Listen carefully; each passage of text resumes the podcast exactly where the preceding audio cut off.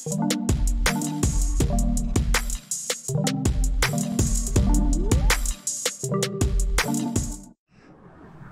galera, mais um Plenicast. Eu sou o Renato, tô aqui com o Gugu. E aí, Gugu? Junto, Rei. Bora. Mais uma. E hoje nossa convidada, nutricionista, farmacêutica, referência total, nossa coordenadora da pós de fitoterapia integrativa, Luciana Caluf. E aí, Lu?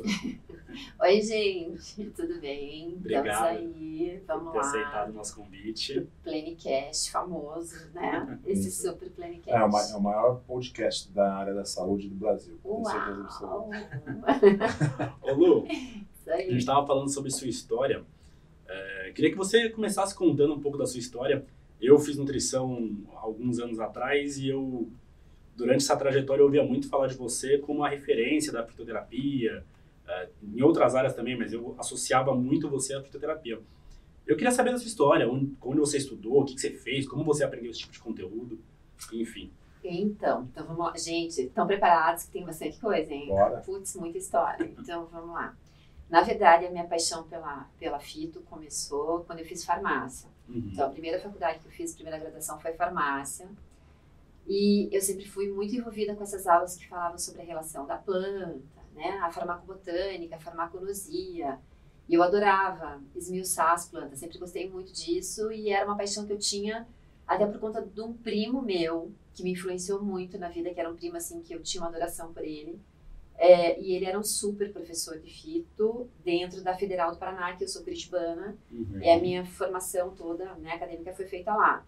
E ele era um cara super referência em fito. E eu falava, nossa, achava ele maravilhoso. E eu tinha muito esse espelho. Né? E aí, é, quando eu terminei farmácia, eu era bailarina, eu dançava. Legal. E eu era bailarina e dançava muito, né? Dançava em corpo de baile. E assim, muito ainda nessa época, o meu trabalho era com balé, eu dava aula de dança. Eu era muito dividida entre a farmácia e o balé. E aí, o que, que aconteceu? Eu não me encontrava muito na farmácia porque eu gostava de atender, de ter as pessoas ali. Naquela época não tinha a prescrição farmacêutica e nem o atendimento clínico do farmacêutico. Uhum. Então, a farmácia era muito voltada assim, ou para a indústria ou para análises clínicas. Inclusive, eu fiz especialização em análises clínicas. É, e também fiz especialização em farmacologia, que é uma disciplina da graduação que ninguém suporta. Era só euzinha que adorava farmacologia. Eu tinha, assim, meio que uma empatia pelo professor, que eu achava ele fofo, né? Eu falava, nossa, o cara sabe muito, eu achava ele fofo, ele era um velhinho. E eu falava, olha só, o cara tem muito conhecimento. E quando foi para escolher uma das, das especializações dentro da, da, das ciências farmacêuticas, eu fui fazer gnosia e as pessoas diziam assim, você é louca, né? Você não tá certa. Ninguém queria, só eu. Mas valeu, valeu. E daí eu parei tudo, trabalhei um pouco em farmácia de manipulação, parei tudo e continuei dançando. Aí eu ficava pensando assim, ah, tem que fazer alguma coisa para completar isso, né? O que, que eu vou fazer? Eu ficava meio capenga. E aí eu falei, acho que vou fazer nutrição. Antes de nutrição, até uma coisa que acho que eu nunca contei, vou contar aqui, na É. primeira mão. Eu, minha minha família tem muitos advogados, né? É. A, a minha mãe era advogada, é, fez direito quando nenhuma mulher fazia, revolucionária. Legal. E aí eu me inscrevi na Faculdade de Direito de Curitiba, olha isso, Olha só, gente. quase eu perdemos a inscrevi. quase, quase não tô aqui. Porque eu tava meio revoltada. Eu falei assim, ah, eu vou fazer o seguinte, eu vou me inscrever em Direito É. e na outra eu vou fazer Nutrição. Imagina eu, advogada, né? É. Imagina eu, advogada, gente, eu ia jogar tudo fora, não ia estar aqui falando hoje. Mas acho que eu nunca contei isso. Legal. Eu ia Legal. fazer direito por causa da minha Legal. família, porque eu tava perdida, né? Tava perdida, falei, o que eu vou fazer da vida e tal. Foi numa época que eu casei, então eu tava meio perdidona. Mas assim, não fui fazer a prova na Não. faculdade de Direito de Curitiba, não, Não fui. foi. E fiz ah, nutrição, e aí comecei em nutrição. É. Fiz em três anos, porque tinha muito reaproveitamento de matéria, que foi divino, né? E eu fazia de manhã e à noite para adiantar, acelerar. E logo quando eu acabei nutrição, eu já estava dando aula. Gente, foi assim, já estava dando aula em faculdade de nutrição. Eu terminei Nossa, em dezembro e já fui convidada para dar aula em, em janeiro. E você já se imaginava dando aula? Ou não?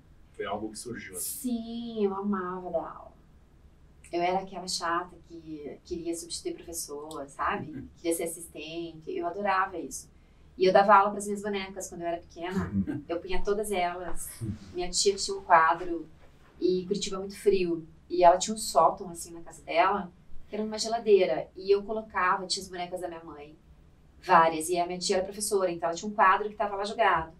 E eu ficava, minha brincadeira predileta de interesse. Eu colocava todas as bonecas enfileiradas. E aí, eu tinha acho que uns 6, 7 anos, né? E ficava dando aula para elas horas. E minha tia gritava: sobe! Eu me chamava Tontoca. Tontoca, sobe, que tá frio, sobe. Eu ficava lá giz. Eu adorava. Então, já tava em mim. É inato o negócio. Já tava em mim, é, já tava em mim. Eu, eu amo isso. Amo. Legal. E, e é, né? Um grande diferencial que eu tenho. E assim, comecei a dar aula cedo. E aí me vi em muitos desafios. Comecei, quando eu comecei a dar aula, já comecei a fazer mestrado, porque eu precisava do mestrado. É, então foi tudo muito junto. Você fez mestrado, Lu? Eu não sabia disso. Uhum, Sim, lá no HC em Curitiba, na clínica médica, Legal. Legal. é, medicina interna. Foi um mestrado bem legal, trabalhar a relação epidemiológica de crianças com colesterol alto, para fazer uma comparação escola pública e particular, né? Foi um mestrado que teve um N enorme, mais de 500 crianças e adolescentes, para a gente poder ver essa relação de epidemiológica. Será que escola pública tinha mais alunos com hipercolesterolemia, né? Ou escola particular? Então, será que era pelo consumo da, do alimento exagerado pela falta do alimento qualitativo? Foi um, muito legal. E na época o mestrado virou uma referência para uma unidade de saúde lá em Curitiba, onde a gente baixou a relação do indicador, né? É, que a gente vê muito a relação dos percentis. Então, um dos percentis que a gente usava como ponto de corte, que era 85, para poder dizer que a criança tem sobrepeso. Então, eu consegui provar que devia ser sobrepeso a partir de 75. Indicador do peso para a idade, né? A relação do, na verdade, do IMC para a idade. Uhum. Então, essa unidade começou a usar isso para poder referenciar a prevenção de sobrepeso e obesidade. Isso também acho que eu nunca contei. Legal. Legal. Só, só me Aqui, diz, uma- né? qual que- o resultado do estudo deu o quê? Qual, onde tinha mais... Então, olha só, o resultado do estudo disse o seguinte: crianças é, de escola particular tinham uma relação importante, não só da hipercolesterolemia, porque isso é anemia também, Uhum. Tanto pela relação da comida exagerada, errada, né, mas errada que tinha deficiência nutricional. Então, esses pacientinhos da escola particular com nível cultural melhor tinham uma relação de anemia com Nossa, hipercolesterolemia, que porque era uma, uma alimentação muito quantitativa, pouco qualitativa, né? Já na escola é, é, pública, né, nessa relação escola pública, a gente tinha também crianças hipercolesterolêmicas, mas muito mais a relação da anemia. A evasão escolar, que mostrou também, mostrou várias coisas. E por conta da deficiência de ferro, né, porque daí não tinham uma capacidade cognitiva, é, de memória, para poder ficar na escola. Então, isso foi muito legal. Mas você vê que o nível cultural não quer dizer nada, né? Não. Come errado também. Come errado, né? com certeza. Mas o mais legal foi conseguir mudar, a gente usar esse percentil mais baixo para poder colocar a criança nessa prevenção, né, da obesidade. Então, já estudei muito, já fiz muita coisa, gente, estudei muito na vida. Muito, muito, muita coisa aconteceu. E aí eu comecei a dar aula, comecei é, uma pós-graduação, que ah, eu sou muito grata, né, a- a- lá em 2000, acho que foi 2003, acho que a gente foi, eu, Rodolfo, Pérez, a gente foi uma segunda turma da, da VP no Brasil, da pós em funcional. E ali é, eu fui me descobrindo nessa questão de poder fazer essas costurinhas todas, né? Dessas disciplinas relacionadas com a nutrição funcional, mas trazendo a fitoterapia. E aí foi me dado um desafio. Esse desafio foi assim, olha, você vai dar aula sobre fitoterapia na nutrição. Oi? Como assim? Não tinha essa relação? Não, muito pouco, porque assim, não, não tem referência, não tinha referência bibliográfica sobre isso, né? Uhum. E aí eu, eu me lembro assim, gente, eu nunca vou esquecer, assim, eu tinha uma semana pra montar essa aula. E era um final de semana Nossa, uma inteiro, semana? uma semana pra montar a aula. E era assim, um final inteirinho de pós, final 20 horas de aula. Pensem, uma semana. Não tinha referência bibliográfica e não era, não tinha como falar com o conteúdo da farmácia e com o conceito da farmácia para nutricionista, né? Mas você aceitou o desafio. Aceitei o desafio. Uhum. Fica aí o insight, né, Gô? Às vezes convida alguém pra fazer alguma coisa, A pessoa fala começando a carreira, a pessoa fala, ah, não sei, não dá tempo. Gente, eu aceitei o desafio. louca, né? Eu falei assim, oi, como? Então, você tem uma semana, sábado que vem, tá? Aí eu falei, aham, tá. É, aí eu falei, por que que eu aceitei isso? Uhum. Aí já como voltar atrás. Gente, eu fiquei madrugada com livro, porque a referência era livro. Ah, verdade. E aí, para tentar construir uma linguagem. Que falar Isso foi com os 2004. nutricionistas, né? Não, Porque, tudo bem, eu já sabia como era a interpretação do nutricionista e essa diferença da faculdade de farmácia e da nutrição, né? São muito diferentes. Uhum.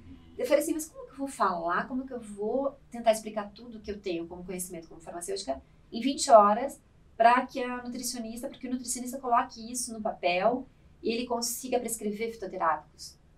Era quase meio impossível. Uhum. Porque não era só uma questão dos chás, né? E até que naquela época não tinha legislação. Então eu Ah, podia prescrever, Era, não tinha legislação. era aberto. Terra de ninguém. É, vai quem quer, quer prescrever qualquer coisa, vai lá, prescreve.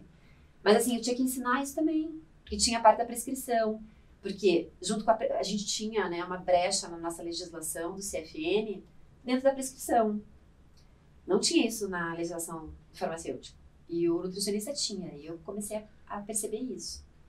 Eu falei, olha que legal. O nutricionista pode prescrever mesmo fitoterápico. Porque tem essa brecha, a gente podia prescrever nutrientes, né? Uhum. Aí comecei a pensar, levei isso para aula, aí comecei a discutir com as pessoas, e aí começou esse preparo todo para a primeira resolução do CFN, que foi de 2007, que regulamentou a primeira vez a prescrição é, fitoterápica para o profissional nutricionista. Legal. E eu participei muito disso, Você, gente. você foi chamada para Sim, esse processo? para Até esse porque, de processo. repente, não tinha pessoas que entendem, né, na 2007, que entendiam Não. exatamente o que, como e porquê, Não, né? não. Então a gente teve uma comissão, né? eu Ah, fiz que parte dessa comissão. E a gente tinha que sensibilizar os conselhos regionais de nutrição para essa possibilidade, para trazer esse ganho para nossa profissão. Que Vocês demais. imaginaram isso? Que demais. Eu rodei o Brasil todo, né? Ia dando essas palestrinhas para sensibilizar essas pessoas que eram mais cartesianas, que né, pensavam muito dentro da caixinha sobre essa possibilidade para trazer isso para nossa profissão. Sim. Não foi fácil, gente. E qual que é o peso né, da fitoterapia para o nutricionista? O quanto que na clínica, na parte de, de uso clínico, a fitoterapia pode ajudar, pode atrapalhar o nutricionista? O que, que ele, o que, que ele, o que, que ele, qual o benefício de ter é, é, esse poder de prescrição? Então, é, é bem isso. Pode piorar, né? Atrapalhar muito, se não souber fazer. Porque, e, e o outro lado, que quando sabe fazer é maravilhoso. Porque, gente, a fita é maravilhosa, né? A fita é científica. Então, a fita não é, é receita de, de vó, de vizinho. Não é é muito mais que isso. Então, assim, quando você consegue contemplar o mecanismo de ação dos fitoterápicos para a relação sistêmica, para essa visão integrativa, a gente tem hoje as PICs, né? A gente tem hoje a legislação nova das PICs, das práticas integrativas. E a fito está totalmente lá, junto. sim, Além de ter a legislação nova da fito. sim. Mas, assim, vai atrapalhar muito se você não souber linkar o fitoterápico para a individualidade do paciente, avaliando os exames bioquímicos. Se você não souber fazer isso, porque você vai errar nas quantidades, no sinergismo. E as plantas têm muito isso. Ou elas são sinergistas, ou elas são muito antagonistas. Uhum. E a gente tem nessa relação nossa da nutrição uma interação fitonutriente, fitomedicamento. Então, tem alguns medicamentos que se você der fitoterápico junto não vai dar certo. Você tem que aprender um pouco disso também, né? E, e saber até aonde você pode ir, o limite. E, e tem esse fator também que pode ser atra- um atrapalho aí, um- uma falta de informação que vem trazer um viés nessa questão de um efeito colateral, de uma reação adversa se você não souber usar, com eh, doses, gente, com a dosagem, né?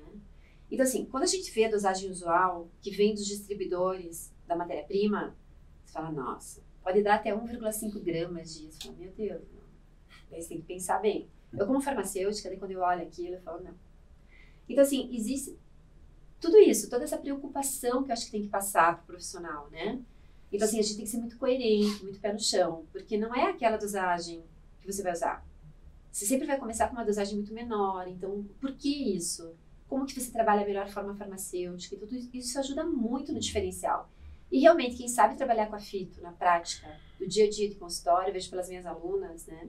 É um grande diferencial. Então, hoje, não só para o nutricionista, mas para o médico, para o farmacêutico, quando ele quer trabalhar essa parte clínica, é um grande diferencial, gente. Então, se eu souber usar, é um grande diferencial. Agora, se eu não souber usar e ficar repetindo, copiando, copiando e colando fórmula, e que às vezes eu vi que é uma fórmula legal, é um adaptógeno legal, uhum. é uma fórmula que trabalha nessa relação dos hormônios esteroides sexuais, então vamos embora, vamos nisso, é um fito hormônio, do que eu vi que é legal, que funciona para mulher menopausada e tal. Não é bem assim.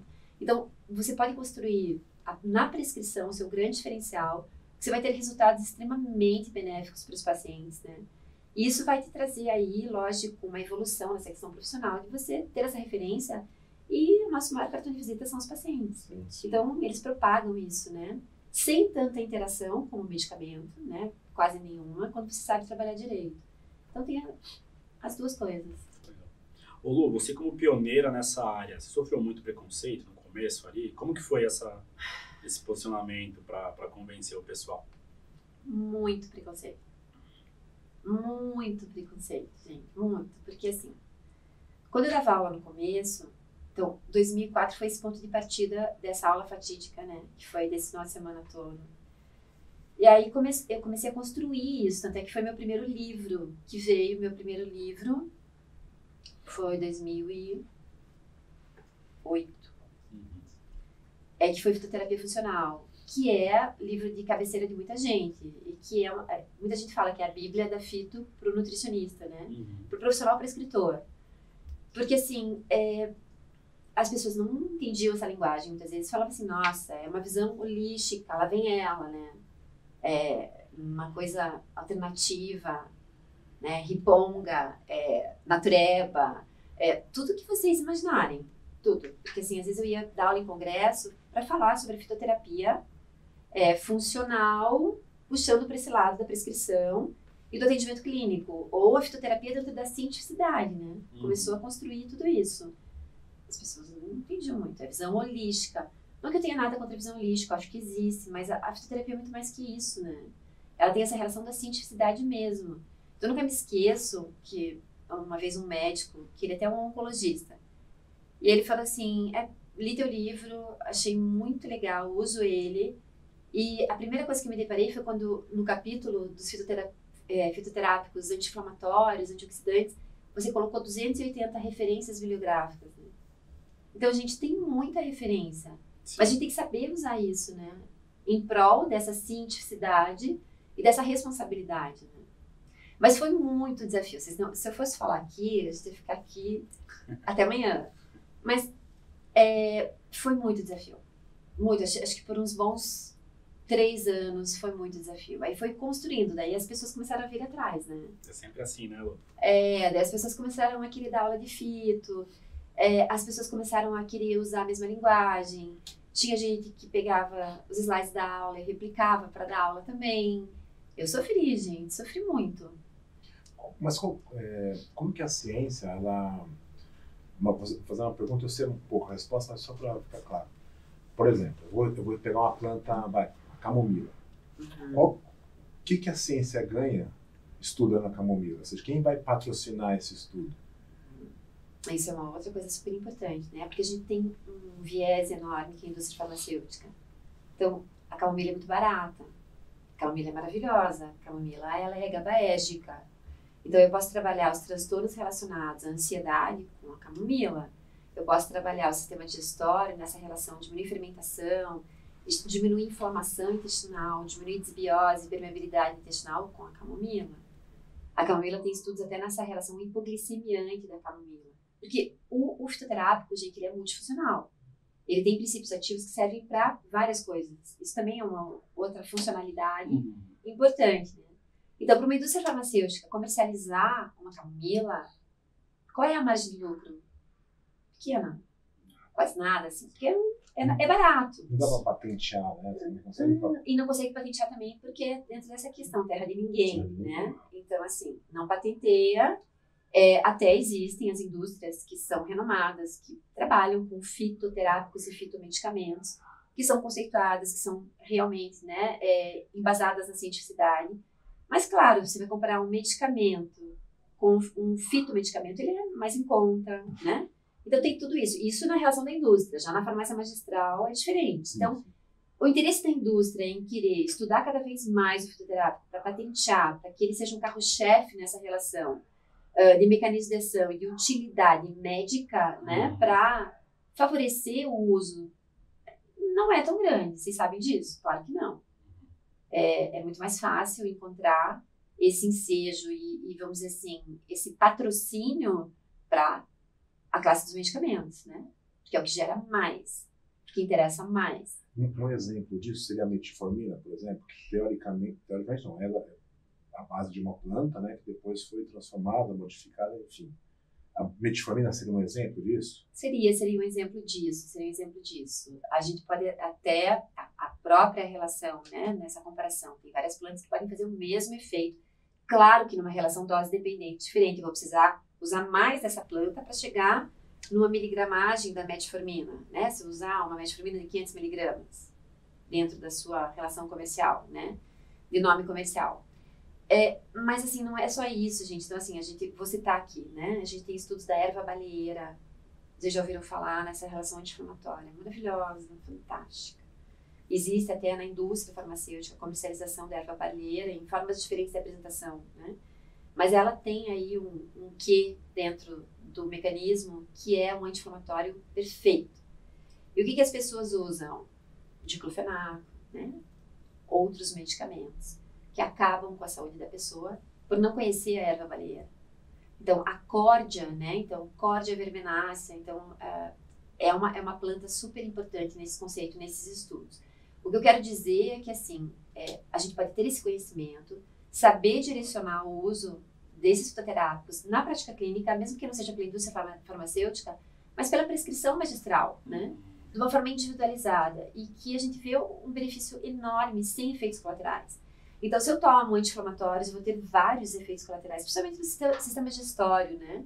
E já se usar uma erva baleira, não, eu não tenho esse efeito. Né? Eu posso usar a médio prazo, com resultados brilhantes, maravilhosos, e em casos bem sérios, né? Inflamatórios principalmente nessa questão dor por conta da artrose, né? Dor por conta de uma artrite reumatoide, é, dor nas juntas, articulação, né? Então, assim, isso é muito legal. Mas, ah, só desculpa, mas imagina uma pergunta que eu, eu lembrei quando eu era criança, é, porque a pergunta é para construir a parte da ciência. Quando eu era criança, por exemplo, a minha avó, ela pegava a, a, a pata de vaca e ela toma filtro. A pata de vaca é uma uma árvore que tem muito comum ver na sim, rua. Sim, sim. E ela limpava e tal, filtrava, porque ela falava que baixava, ela falava, né? Não é ciência, né? A avó falando, que baixava o açúcar no sangue. E realmente, ela tinha um controle glicêmico absurdo, que tomando essa bendita desse chá. Mas, mas, é. Mas, tipo assim, era uma coisa que ela, da avó dela, da sei lá, né?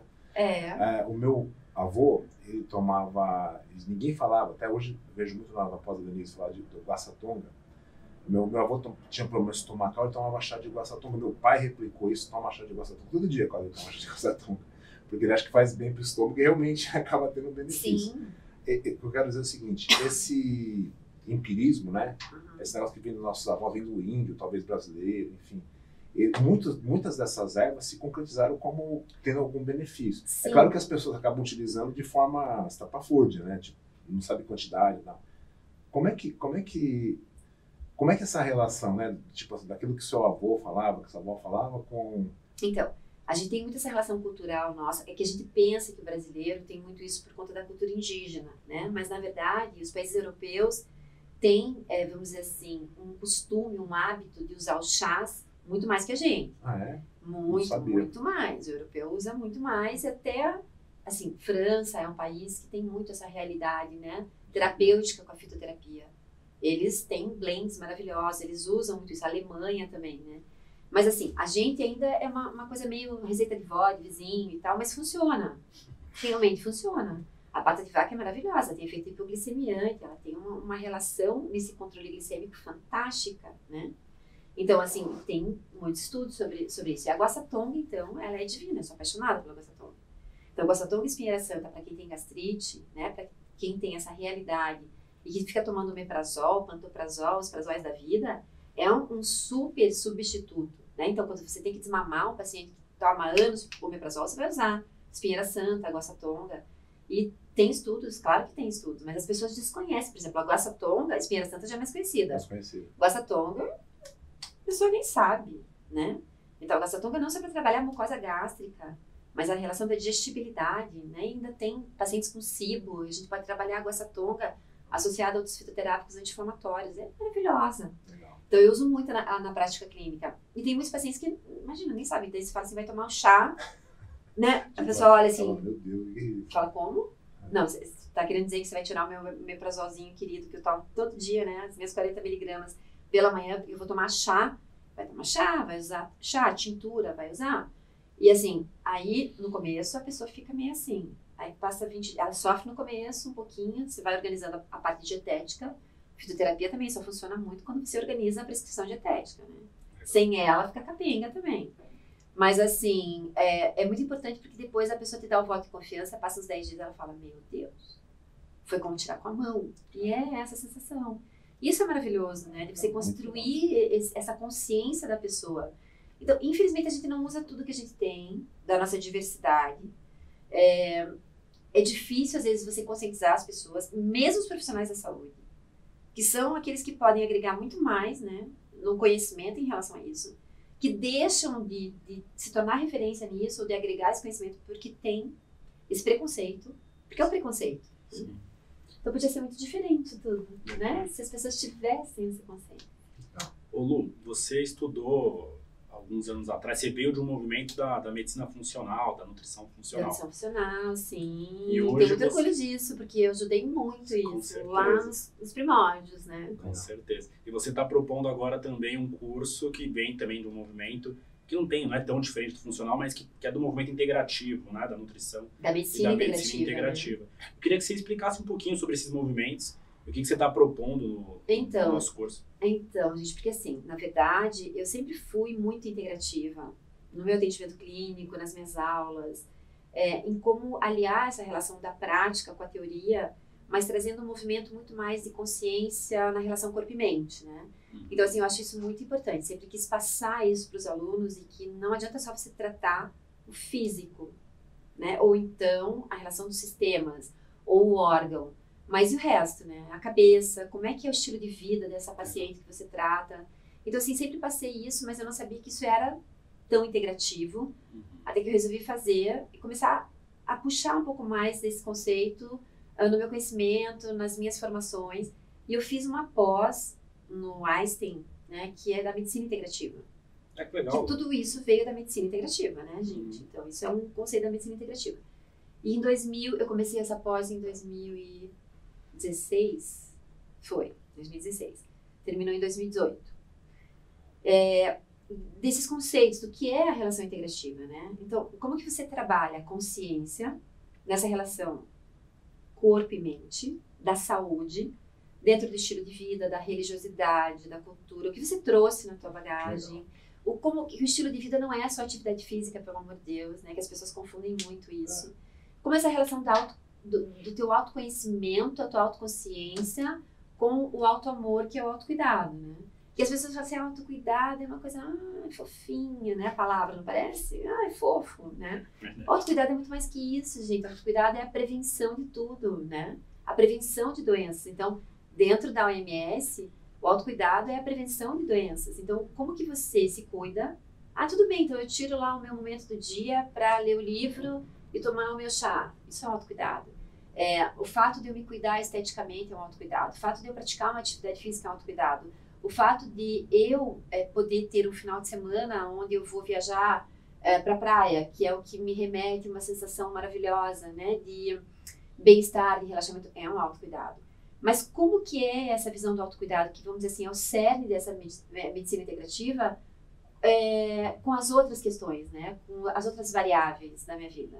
É, atividade física, ter um animal de estimação, é, ter a minha religiosidade, ter fé, acreditar nisso. Como que eu faço todas essas costuras? Então, como eu trabalho todos esses pilares, né?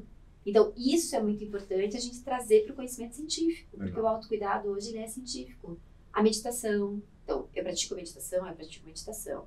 Eu sempre falo que, assim, eu só consigo fazer com a minha paciente ou passar isso, nessa veracidade, se eu também sou isso. Né? Senão eu não passo. Então, a mesma coisa, eu quero dar, uh, quero que ela coma abacate, né, com TCM todo dia, mas eu nunca provei abacate com TCM.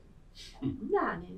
Eu tenho que experimentar, eu sou muito assim, eu experimento tudo. E eu acho que, assim, essa atenção plena, né, o mindfulness, essa parte da meditação, tudo isso está muito inserido na integrativa e a fitoterapia faz parte de tudo isso. Então, a medicina tradicional chinesa, a Ayurveda.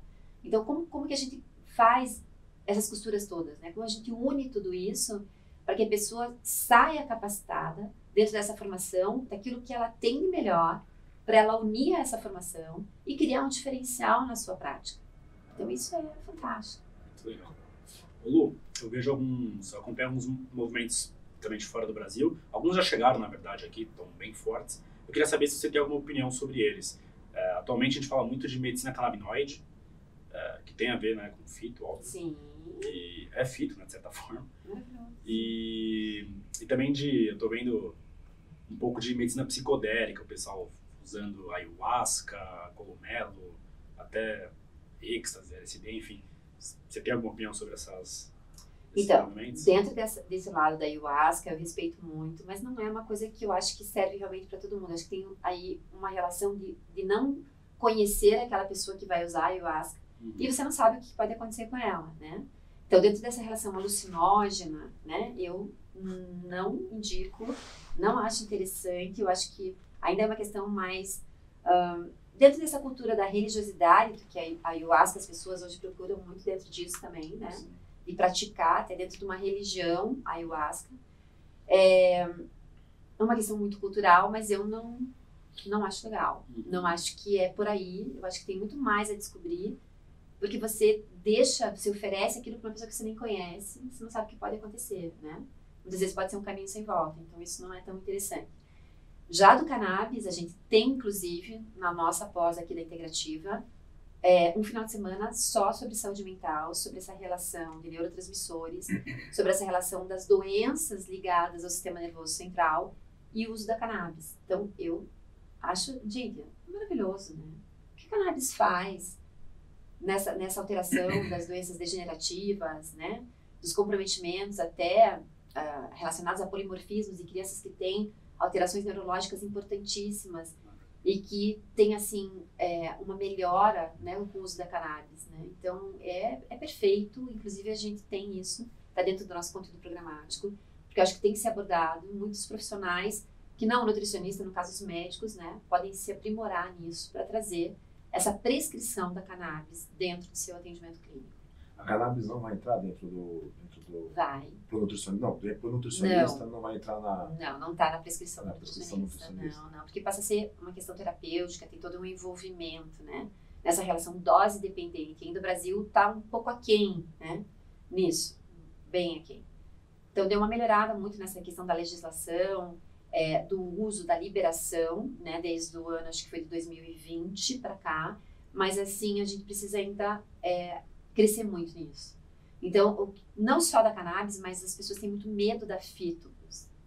As pessoas falam, nossa, mas fitoterapia. Mesmo quem aprende, às vezes fala assim, nossa, mas eu tenho medo de prescrever porque eu fico com medo que vai ter uma interação. Mas aí que tá.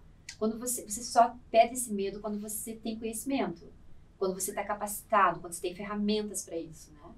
E por isso a pós-integrativa, poder se especializar, poder ter essa capacitação, essas ferramentas para você não ter medo de ter esse referencial e esse diferencial na prescrição. E o que vale muito da fito, porque realmente a gente sabe que as pessoas fazem porque querem prescrever, seja os nutricionistas por conta da nossa lei, que é a, legislação né, vigente, que precisa ter especialização em fito para poder prescrever fitoterápicos, ou a prova de título das BRAN, mas que é muito importante porque assim a gente vê que tem que perder esse medo, porque é um universo fantástico, né, que agrega muito pro profissional. E a partir do momento que você consegue contemplar os porquês e o como fazer e para quem fazer, você perde muito esse medo, você começa a ter né, essa prática mesmo no dia a dia. A gente sabe que as pessoas querem realmente prescrever, né? Então, não só no trio médico, o farmacêutico, o biomédico. É prescrever com, com autoridade, né? Com autoridade, exatamente. Tá saber o que está fazendo. Tá fazendo. Eu sempre falo, quando você faz uma pós, você faz uma especialização, você vai pegar aquilo que você trouxe nessa bagagem nova, né? Juntar com aquele que que você tem, daquilo que você é admirável, daquilo que você sabe mais, daquilo que você tem já, né, dentro de você, para poder melhorar ainda mais o seu potencial. E isso é o que a gente quer oferecer aqui. Dentro do. É, eu também sei a resposta, mas é só para esclarecer. Dentro do, dos limites de prescrição hoje de um nutricionista que não tem especialização, é, me explica um pouquinho, só para uhum. claro. Até onde que o cara, o cara que não tem a prescrição pode ir, até e depois que ele tem né, essa, essa, essa chancela, é, o que ele pode fazer. Mas na realidade, sim, me fala um pouquinho. Hoje, eu não tenho, por exemplo, essa especialização. O que, que eu não posso fazer? Então, quando você não tem a, a especialização em fitoterapia, você não pode prescrever a fito em cápsulas na forma de extrato padronizado. Então, tudo isso que a gente tem, vamos dizer assim, essa possibilidade, né? essa criatividade de poder prescrever extratos padronizados das plantas que estão disponíveis nas farmácias magistrais ou na indústria farmacêutica, você não pode. Então, forma de apresentação, cápsula para via oral de uso, né? mesmo as tinturas, entre outras questões, assim, para você colocar, ah, quero fazer um sachê que tenha fitoterápico. Não pode, porque você não pode prescrever esses, essa padronização, né? Essa, essa forma diferenciada. Formas de apresentação farmacêutica, como as tisanas, que a gente chama de chá. Na verdade, chá é camélia sinensis. Tisanas são essas formas, decocção, formas líquidas, né? Maceração, infusão. Tisana. Tisana, é. Então, é, essa relação dos chás, entre parênteses, né? É, que a gente pode, todo profissional, junto, por exemplo, o nutricionista, junto à prescrição dietética, ele pode prescrever os chás. Mas não pode prescrever as cápsulas, não pode prescrever extratos padronizados, nem as tinturas que exigem um conhecimento da relação dose-dependente. Perde. Perde muito, exato, porque a relação terapêutica está na concentração do princípio ativo Sim. que está dentro daquilo que é padronizado. E eu só sei o quanto tem daquela padronização, né? Dentro desses que são comercializados como extratos padronizados. Senão eu não sei que concentração tem do princípio ativo. Perfeito. Então eu perco muito dessa relação terapêutica por ficar só no chá. Chá funciona? Super. Maravilhoso. Claro que funciona. Quando eu sei, né? O sinergismo, sei como contemplar. E outra coisa também, ah, uh, se eu, é, via oral de uso, eu não posso usar os tópicos. O nutricionista não tem isso, né? Então ele é via oral. Mas tem tantos para via oral de uso que podem ser. As tinturas são maravilhosas, né? Uma forma de extrato alcoólico, que tem ali 10% da concentração da planta e que pode ser também feito nessa diluição na água para usar concomitantemente aos, aos encapsulados. Então, isso cria um universo muito diferente para você poder ter ali no teu dia a dia, no teu trabalho, essa possibilidade. Agora, quem não tem, vai prescrever chás, shots, né? Outras formas mais caseiras de uso, junto à prescrição dietética. Legal, legal. Ô Lu, a gente acredita muito nas bases da integrativa, uh, tudo que a Plenitude faz hoje em dia é Sim. é pensando nisso. A gente percebe que ainda existe um certo preconceito de, de, médicos mais tradicionais, convencionais, mesmo já tendo esse movimento em várias universidades do mundo todo, no Brasil já tem livro e, e curso no Einstein, na Sim. USP, enfim. É, de onde você acha que vem esse preconceito? Por que, que existe? Como acabar com isso? Eu acho que o preconceito é a pessoa que não quer conhecer, né? E, não, e, e, muitas vezes ela gera esse preconceito porque ela não domina o assunto. Então, a primeira coisa que ela fala é: eu não quero, né? Eu não vou, não conheço, é ruim. Porque ela não sabe o que é. Então, assim, é, eu sempre convido as pessoas, não só os nutris, mas a conhecerem mais a integrativa. A saber qual é esse conceito, um pouquinho aqui, né, que eu consegui explicar. É, mas, assim, é muito mais do que isso. Porque, assim, o diferencial se você trabalhar a relação corpo e mente com todos esses poréns aqui, né, desses pitacos que eu dei hoje aqui, o que, que seria trabalhar integrativa, e um atendimento cartesiano, aquela coisa que você só vai estar tá gerando expectativa para o paciente na relação da consequência, né, e não do fator causal, é, naquela rapidez de raciocínio, onde você vai olhar na amnese, indicadores bioquímicos e contemplar, diminuir sinais e sintomas do paciente é muito diferente. Eu sempre falo, e hoje eu vejo muito pelo depoimento das minhas alunas. É outra forma, né? E é outro resultado. Então, quando você trabalha corpo e mente, você cuida do seu paciente. E ele reconhece isso, né? Então, tratar o paciente é diferente de cuidar. Então, assim, aí tem que ter também isso, né? Será que eu quero cuidar do paciente? Eu quero acolher o paciente? Ou eu quero simplesmente só tratar? É mais um. É mais um na agenda, é mais um que eu me comprometo a entregar uma prescrição e tchau. Então, dentro dessa visão integrativa, é um cuidado do paciente. Tudo bem, eu vou poder agregar tudo isso na minha consulta, né? Porque realmente o, paciente vai sentir essa diferença. É uma diferença, sim, descomunal. Então, o resultado final, dois meses de tratamento, com a visão integrativa e sem a visão integrativa do paciente, é totalmente diferente. Então, a assertividade é muito maior. E ele fideliza muito mais, né? O paciente, seja homem ou mulher, gente, fideliza muito mais. Porque hoje o paciente quer sentir cuidado. Então, essa relação do paciente com os transtornos relacionados com a depressão, com a ansiedade, né, com, com tudo na, na relação emocional é muito forte. Então, ele quer ser cuidado, ele quer ser acolhido. Então, a visão integrativa está dentro disso, né?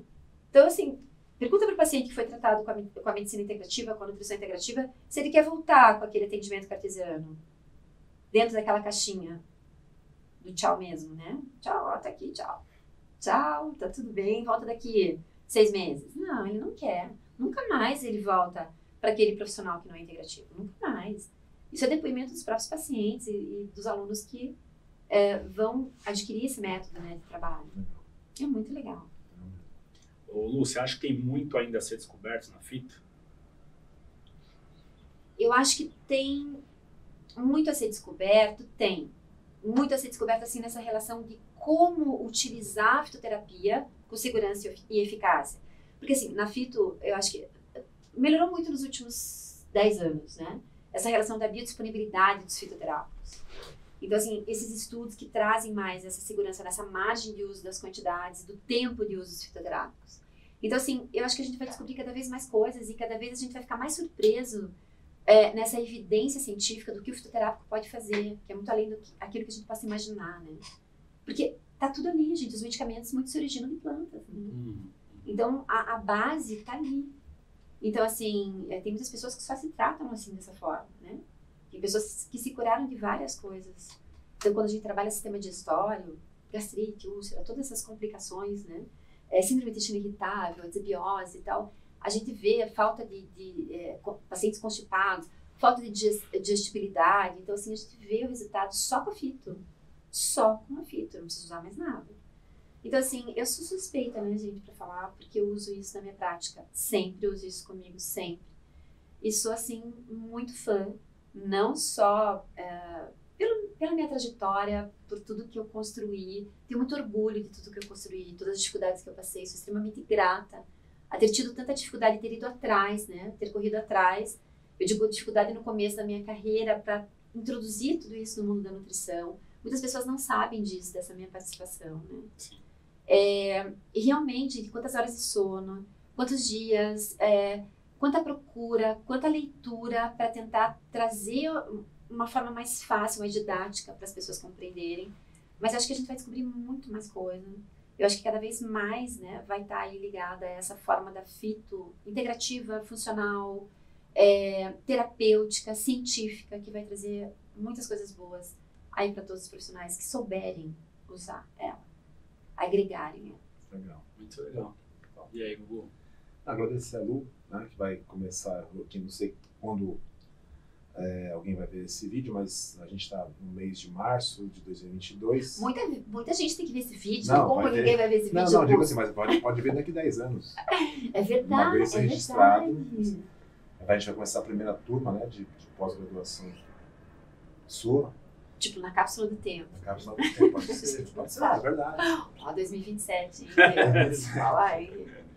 É, agradecer a dizer que a gente se sente honrado em ter você no time, com certeza absoluta. É uma honra poder estar com você iniciando esse projeto Novo na Plenitude. Eu que agradeço, gratidão por poder estar aqui, que a gente possa fazer muitas coisas boas em prol da FITO, né, pelos profissionais da saúde, trazendo essa conscientização. Agradeço e vamos embora, vamos lá nessa parceria.